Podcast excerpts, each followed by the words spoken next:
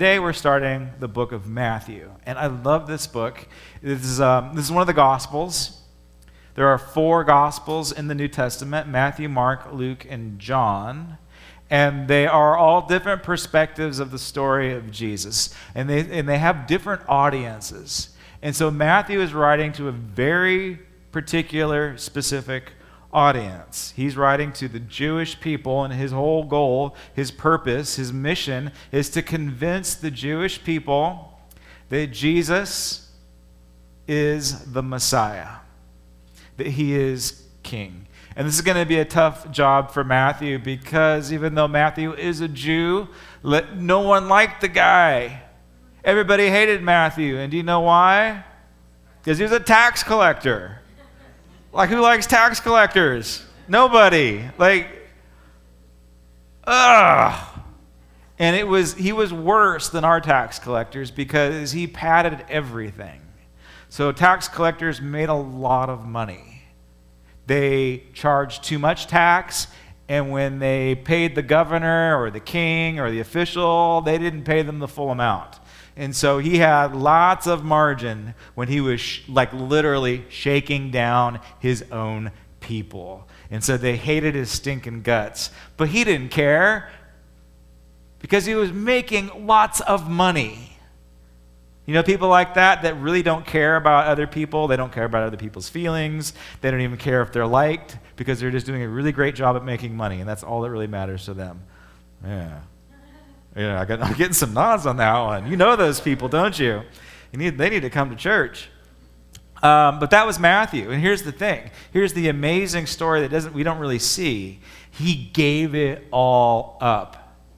He sacrificed the cash cow. He killed that goose that was laying the golden egg because he fell in love with Jesus, and that was worth everything. He didn't care about being rich anymore. He gave it all up. And he says, Look, he is, Jesus is, he is the healer. He, he, is, he has forgiven us of our sins. He's undone the works of the enemy of God. But most importantly, brothers and sisters, my Jewish brothers and sisters, he is the Messiah.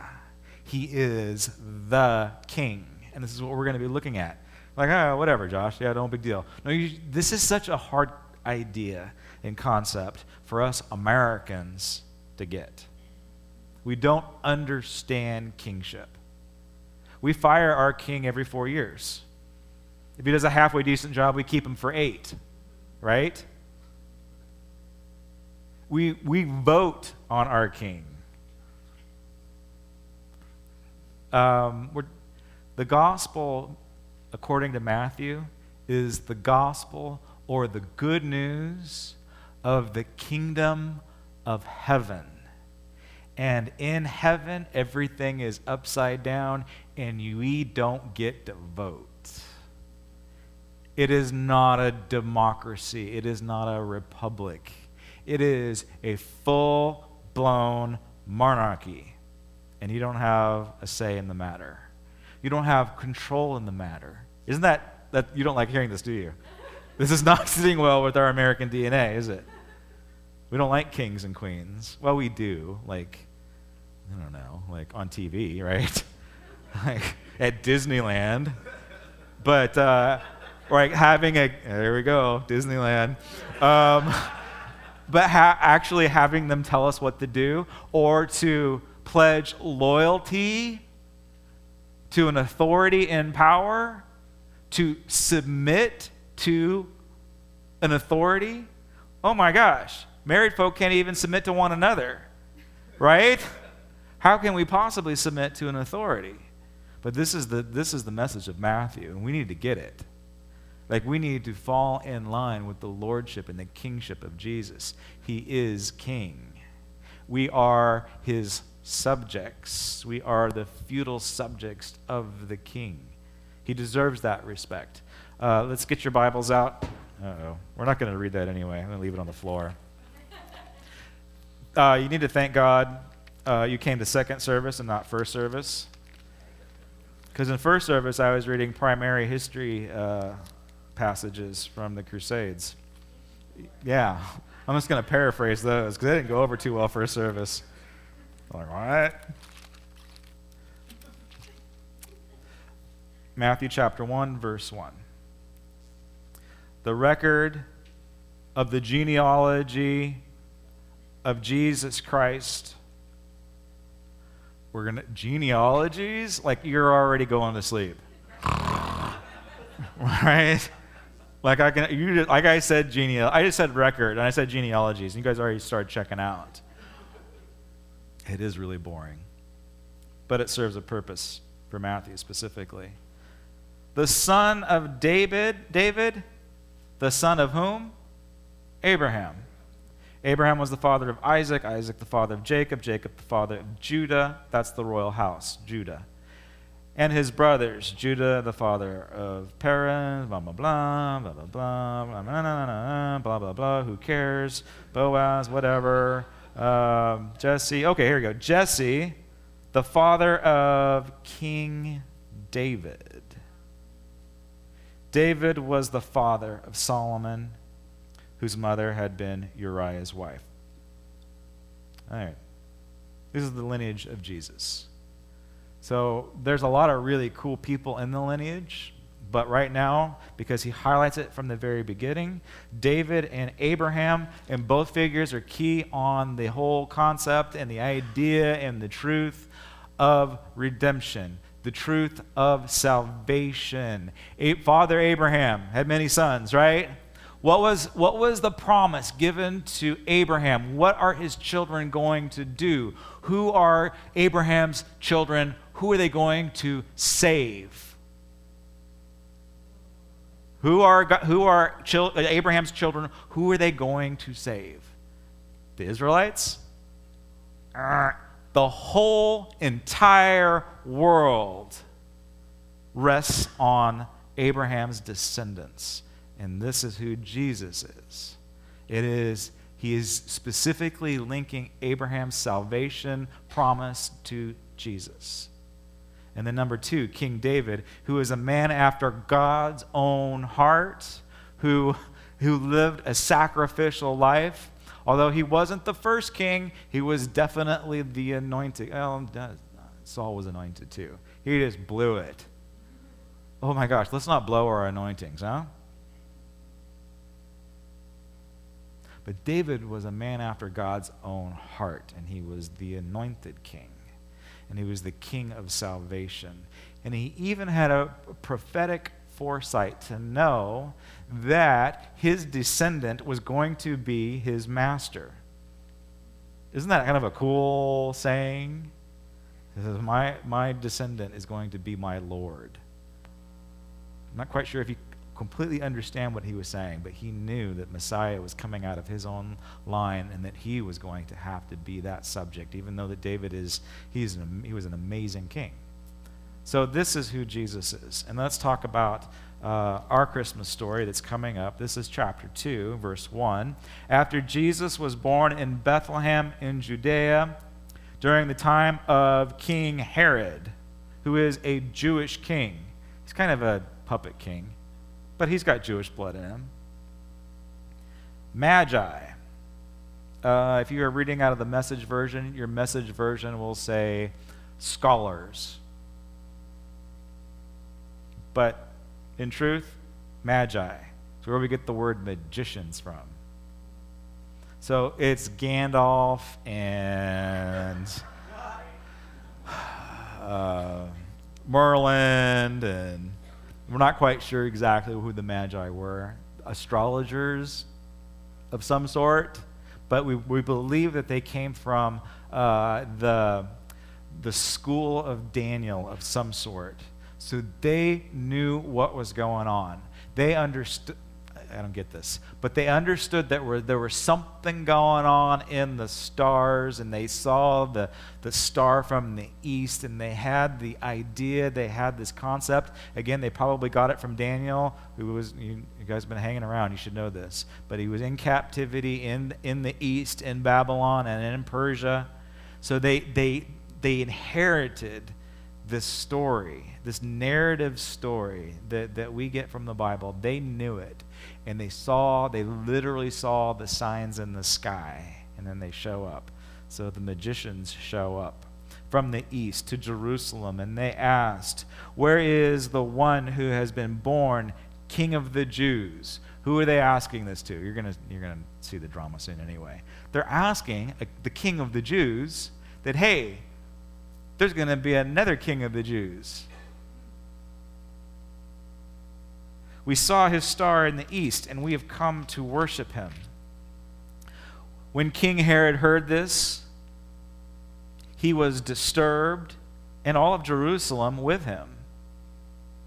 When he had called together all the people, the chief priests, the teachers of the law, he asked them where the Christ was to be born. In Bethlehem and in Judea, they replied, For this is what the prophet has written, has written. But you, Bethlehem, in the land of Judah, are by no means least among the rulers of Judah. For out of you will come a ruler, a king, who will be the shepherd of my people Israel. And then in verse, uh, verse 7, Herod basically flies off the handle and kills a bunch, bunch of kids just to cover his bases. So you, we know the story. But the point is, Jesus his role is to be king, king of heaven and king of earth. And so we got to make sure he's king of our lives. And again, as an, as an American, it's difficult. It's such a difficult thing, but this is what's declared. And this would be the attitude and the condition of our heart is pledging our fealty and our loyalty to King Jesus. All right, difficult to do, right?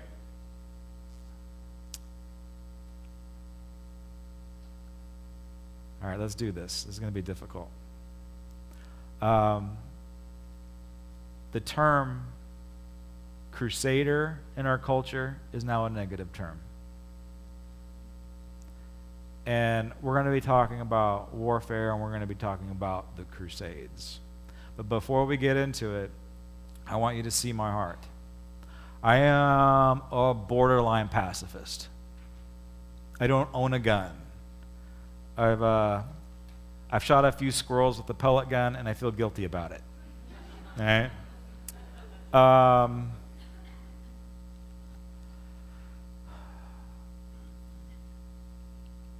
I think Will Hart is really annoying. You know why? Because he's like, I just can't wait to be martyred someday like, are you nuts? You be martyred for Jesus? Like, I'm not there yet, folks. And I think I have a, I've got a, there, there is a biblical, a very strong biblical defense to defend your family physically. I even know that Jesus says annoying things like turn the other cheek. That's going to be in the series that we're going to be getting into. We're going to be looking at the kingdom of God according to Jesus and the actual teachings of Jesus and the actual words of Jesus. Things like turn the other, cheek.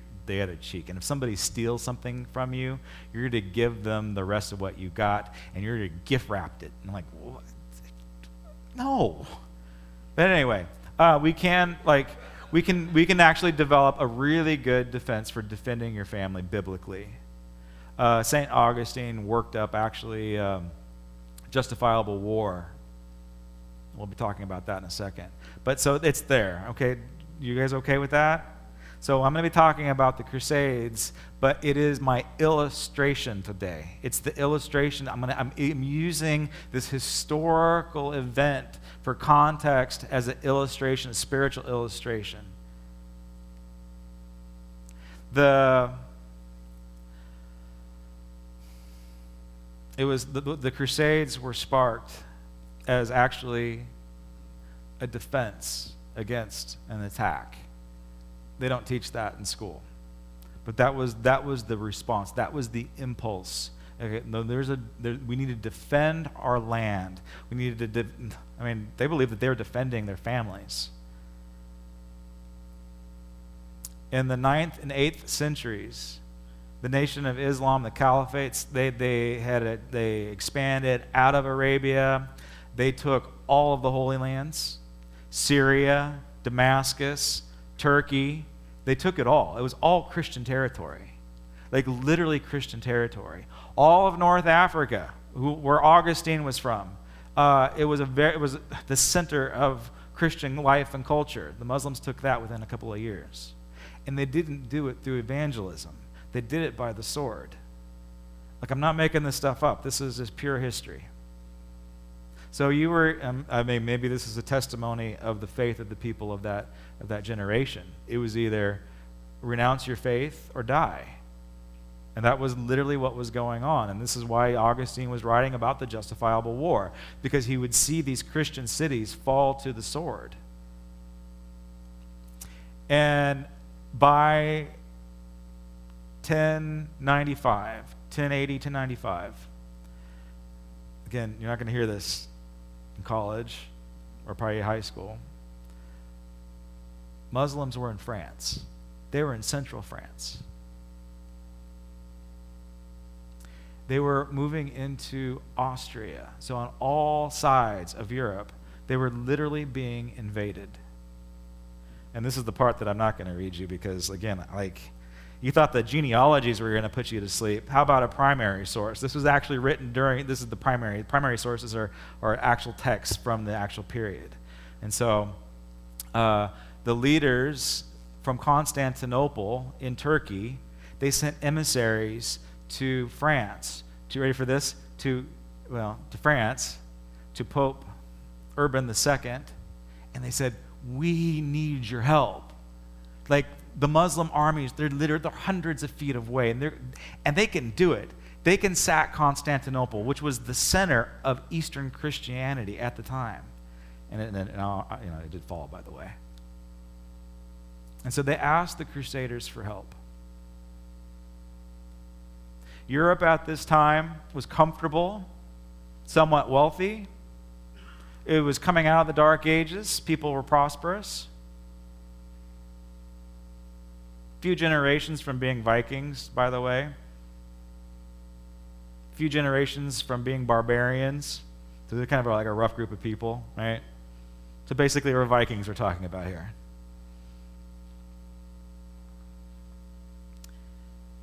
Comfortable. And Pope Urban gets up and gives this speech, which I'm going to paraphrase for you because, again, I'll put you to sleep. But he stands up in front of a group of people. Here's the irony in, in the, city, the French city of Clermont.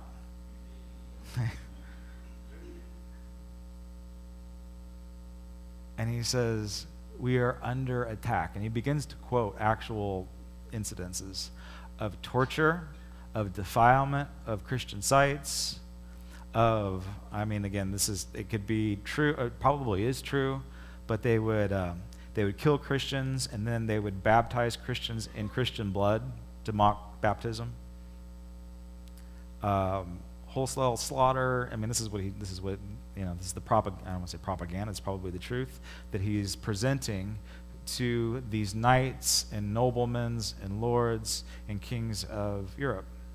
And he says, if we don't do something, this will this this violence is coming to our country. In fact, it's already here right?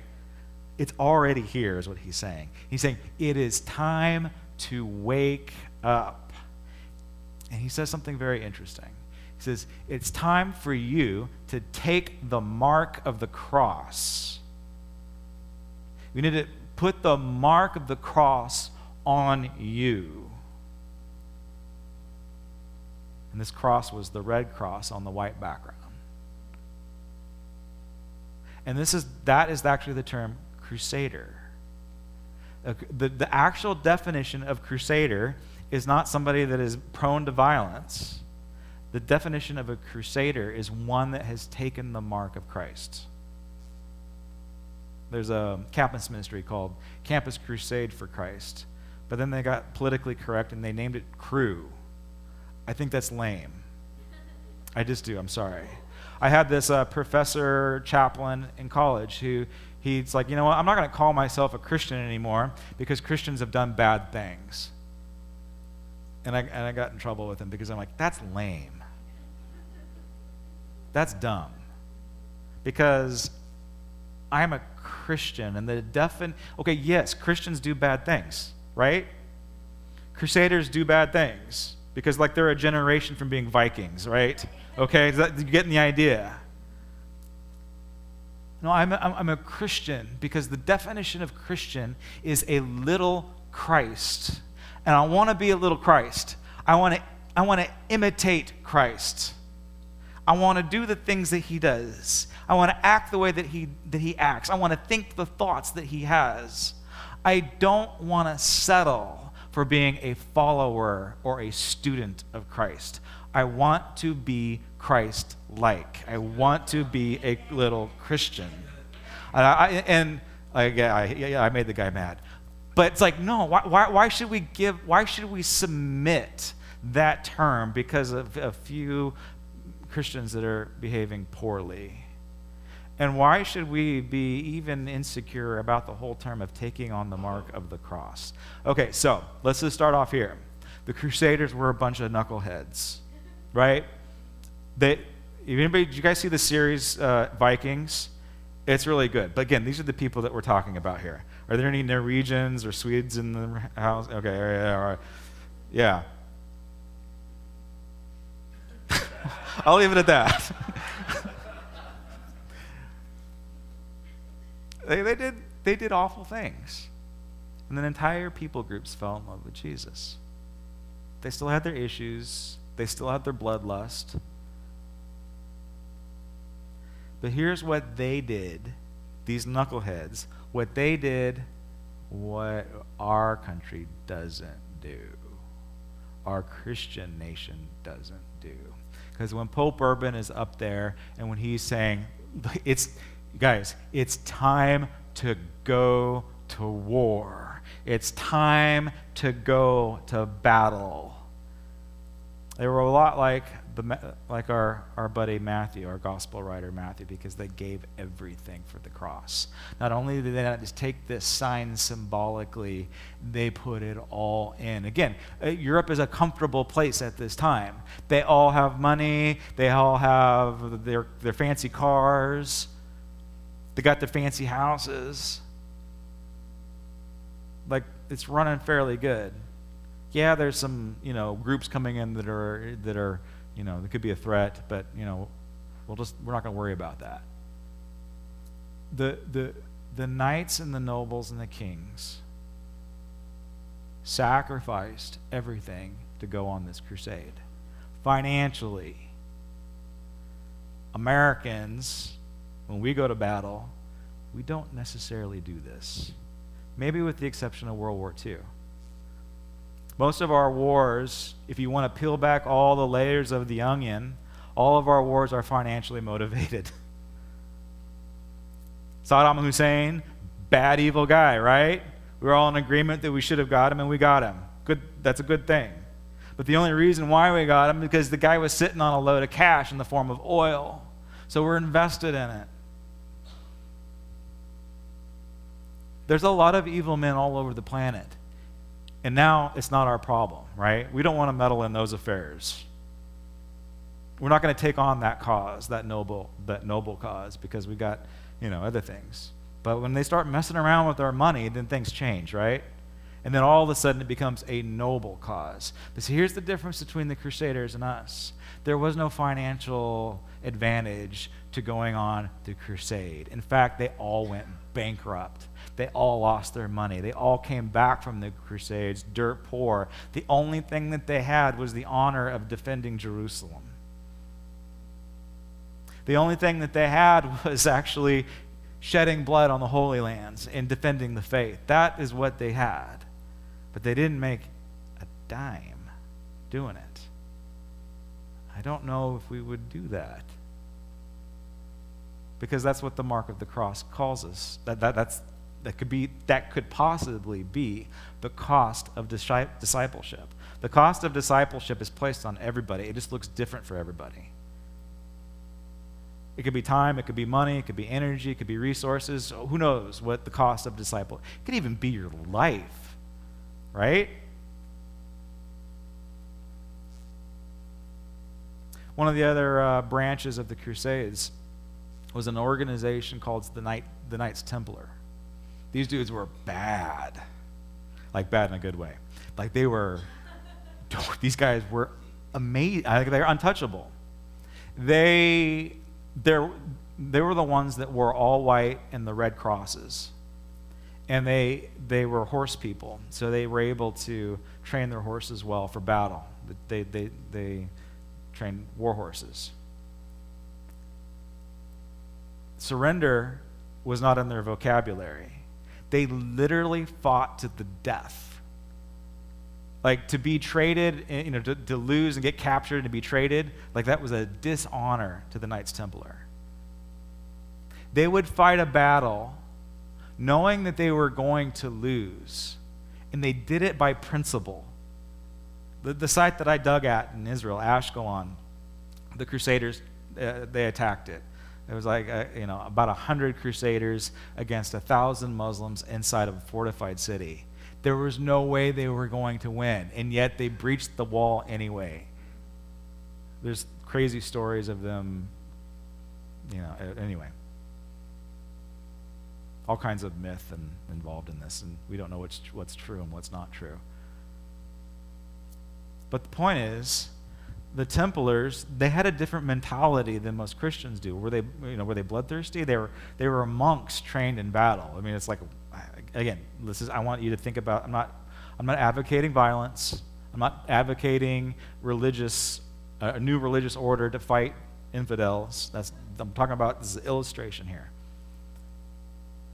But the other thing that the Templars did is that they set up checkpoints along the path to Jerusalem for the pilgrims and the travelers to go. And then they began to offer credit and, and um, vouchers for the pilgrims and the fighters going into the Holy Lands.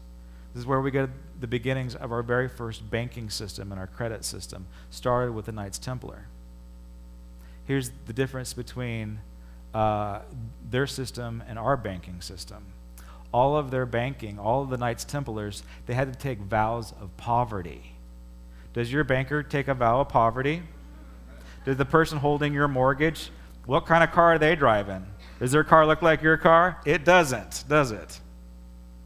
So, the very people that were running the most powerful financial institution at that time on the planet were poor. They took vows of poverty. Like, who does that? And they did it for the advancement of what they believed was the kingdom of God here on the planet. Wow. We're nowhere near that type of commitment. Doctors are the same way. Doctors took vows of poverty. Does your doctor take a vow of poverty?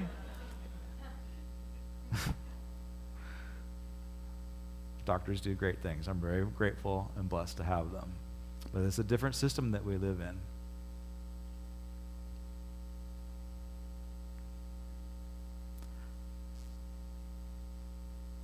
You see the illustration? All right. This is where it's going to get a little weird. Why am I talking about the Crusaders and these guys that were sold, so sold out? And, and again, they were knuckleheads. Um, they, they did save Jerusalem. They kept it for a very long time. They probably would have continued to have kept it um, but they ended up fighting with themselves. right? Does that sound familiar? Yeah. Um, practically, they, you know, they ran everybody. Out, they, they ran the enemy out of France. They they ran the enemy out of Austria. Um, again, they saved the Holy Land. They did, you know, they did took a lot of territory back, and then they lost it. Um, practically, if they hadn't have responded to Pope Urban's call to battle, call to arms, Pope, his, his famous saying, God wills it, God wills it, God wills it. The, the world would look very different today. If it wasn't for the Crusades, know, I might be wearing a skull cap, and the women might be sitting over here, and the men might be sitting over there, and there might be minarets on the four corners. I mean, I don't know. This is like that's what was at stake. See, when Jesus asks us to follow him, again, that's one thing. That's that's learning. When Jesus says, Come and sit at my feet and learn and, and, and, and, and be fed, that's one thing. Then again, Jesus says something very annoying, very disturbing. And he says something that rubs us all the wrong way. And he says, if you're truly a follower of me, you're going to take up your cross and follow me. Crosses don't feel good. Like, that involves suffering, that involves sacrifice, that involves a higher uh, lifestyle, a higher plane of existence, a higher calling, if you will.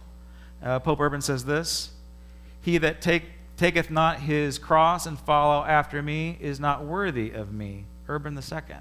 So that's what he said in his speech. And then he said something over and over and over again that got all these guys motivated. He said, God wills it, God wills it, God wills it, God wills it.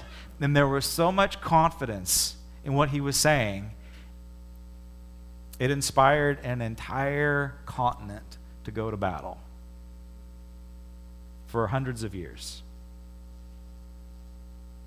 All right, history aside uh, I had a dream. The reason why we're talking about the Crusades is I had a dream. I shared it with a few people because dreams are from the Lord, some of them, and some of them are from pizza. and when you share a dream, um, like, I think you need to have, like, if you get a dream about somebody, I would suggest that you check it with somebody that you trust before you go and share some crazy lucid dream that you had, right? Just, just double check it. So I did the, I double checked this one with a few people. And um, I feel like God's in it. So this dream happened a couple of nights ago, and this is why we're talking about the Crusades. So I, I dreamt that there was something very similar to what Urban did, where he puts a call out for battle. And the Lord, in my dream, put a call out for battle an invitation, if you will, to our people, not just Granite Creek people, but all people, all Christians inside of this country that call themselves Christians. And there was a response because you know that there's something quite not right with this world.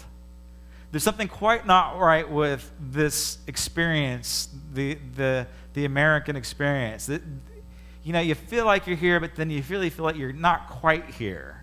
Something not right about this kingdom. And there's something being, you're attracted to the upside down kingdom of the kingdom of heaven. And so there was, a, in my dream, there was a response to the call of battle. Are you guys okay with this, like, testosterone filled sermon right now? I'm sorry. Okay. There was a lot of response. And I'm sorry, gals, but this was my dream. It was all guys, it was all men. And men that were immature, men that looked like boys, boys that looked like men. All responding to the call take up your cross. That the whole, you know, if you don't fight, then you're not worthy. and there was uh, Crystal, put that that black and white picture up. So here's Pope Urban with his cross, and he's petitioning the crowds. And in my dream, there's something similar to this, and the crowds were responding, and they began to prepare for battle. And this is what I saw that was very interesting. Again, uh, boys that looked like men and men that looked like boys. And they began to put their armor on some incredible armor, beautiful and shiny and heavy and chainmail, very vivid. And you could tell that there was a, they've done a lot of work on their armor. And they had the helmet of salvation, the breastplate of righteousness, and the belt of truth. And they've got their sword and they know how to use it. And then there was a number of men that, um, that looked like some of our youth kids at Domed. Domed is a game that we play at youth group. You should get your kids to do it. It's absolutely amazing. I did it myself last time. I got domed, but what it is is like this whole auditorium gets cleared out and there's obstacle courses put everywhere and kids get into it and they make cardboard shields and cardboard helmets and they whack each other with with noodles and foam swords and throw fake fireballs at each other. It's awesome. But in my dream, there were some people, some men that were, that were putting on that for their armor cardboard helmets and cardboard shields and thinking that they were completely okay. And then others, maybe a little bit different, but I definitely saw plastic armor and plastic swords. And then there was a portal. There was a, a, a gate between the real world and the spiritual world. Um, and then these armies, clad in their armor, crossed through the portal from the real world into the spiritual world. And I could see them going through the, through the portal, like going through the screen. But on the other side of the screen is, is, is where the war was taking place, the battle was taking place. And so uh, as I'm getting ready to go into battle, look, I, this is, you need to get this. I don't have uh, delusions of grandeur here, okay? So my dream is your dream, okay? So this is you. You're the character. And as I am getting ready to go into battle, uh, my war horse shows up. I have my armor on, I got my sword, and my, my war horse shows up. And I, again, this is me, but I love horses. I love them. Um, my parents didn't buy me a motorcycle when I was a kid when I asked for one. They got me a quarter horse instead, which I think is more dangerous. They had no idea how, how much I took this thing out. I let this, I let this horse go. You know, picking gravel out of my face and just nuts. I just should not have had that thing.